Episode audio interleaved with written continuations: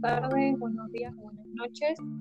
Eh, en este podcast, dirigido por Talia Ferreira y Amaral Ana, vamos a hablar un poco de CRISPR como herramienta de edición genética y de sus aplicaciones.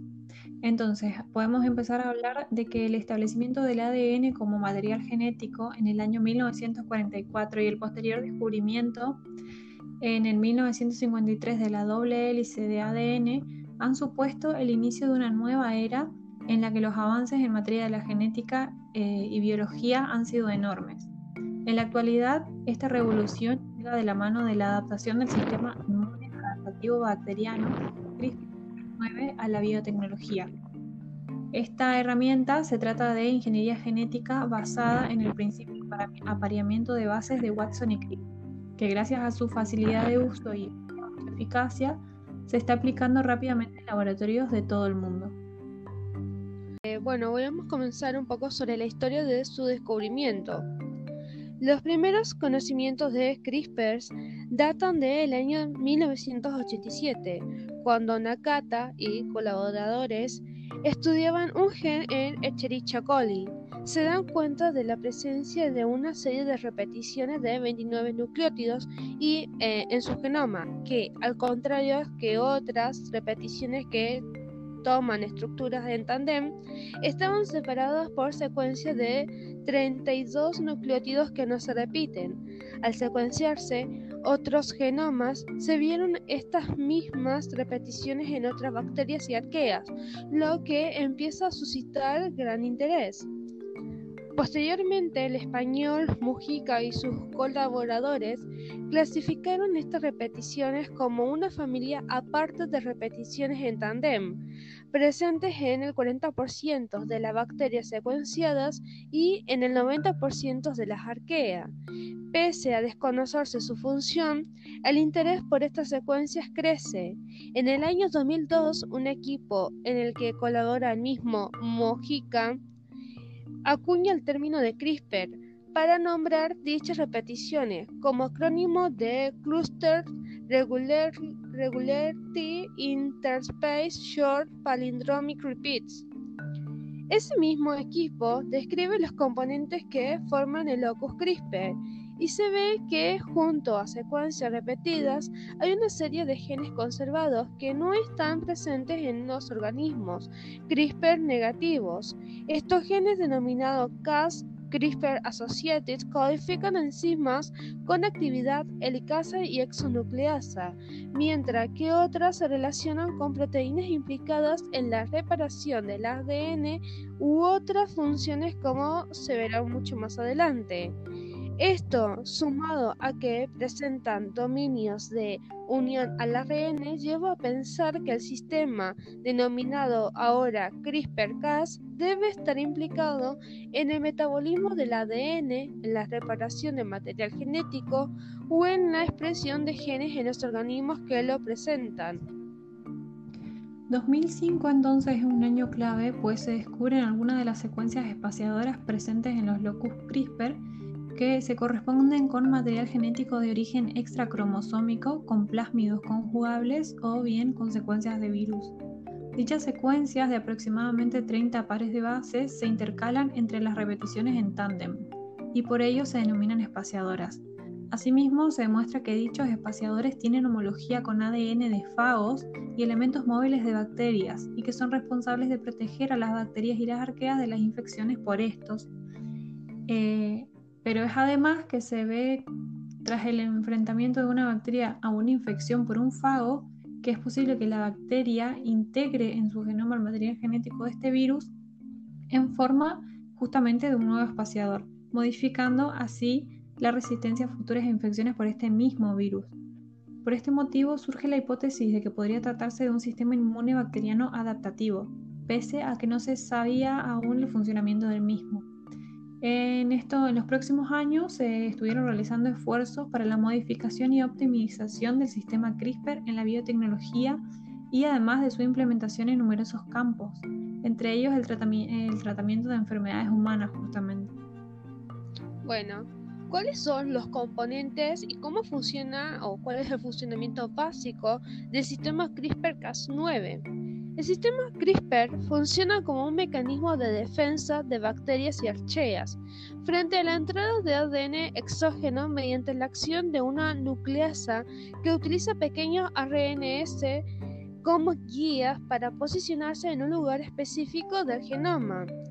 Lo más característico del sistema es la presencia de repeticiones directas de unos 21 a 47 pares de base palindrómicas e interrumpidas por secuencias del mismo tamaño que no se repiten, son espaciadoras, y que se agrupan en uno o varios losis del cromosoma. Pese a la ausencia o presencia de similitud entre especies, las repeticiones tienen algunas características en común. Muchas de las repeticiones incluyen secuencias complementarias de guanina, timina, timina y adenina, adenina, citosina, dando cierta simetría localizada sobre todo al final de la repetición. Además, estas secuencias repetidas contienen fragmentos de tres o cuatro bases idénticas, generalmente de ADN o timina, aunque también pueden encontrarse de guanina y citosina. La simetría de pares y los fragmentos de bases idénticas sugieren que podía haber existido una estructura secundaria particular del ADN. Entre las repeticiones pueden encontrarse secuencias que se denominan espaciadoras, del inglés spacers, únicas de cada microorganismo, incluso para especies relacionadas entre sí.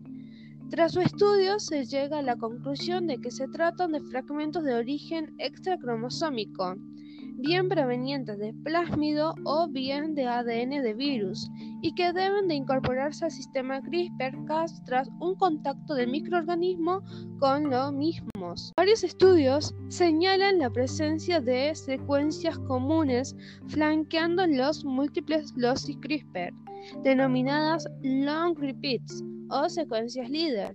Tras su estudio, estas secuencias parecen tener una extensión de varios cientos de pares de base y estar localizadas a un lado de los losis de CRISPR, siempre con la misma orientación respecto a la secuencia repetida.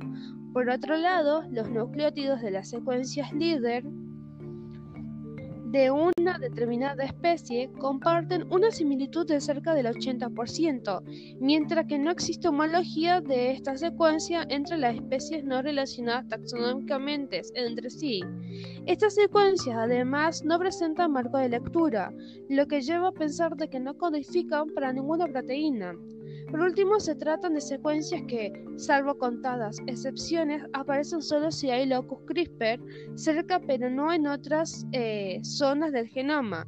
No obstante, algunas especies presentan dos secuencias líder truncadas y otras no presentan ninguna secuencia líder, aunque tengan varios losis CRISPR.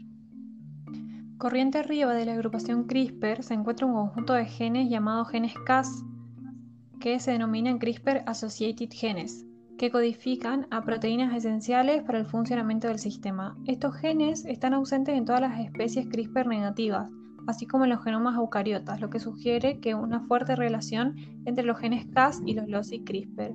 Además, determinan, entre otras cosas, los tres tipos de sistemas CRISPR-Cas que se conocen hoy en día.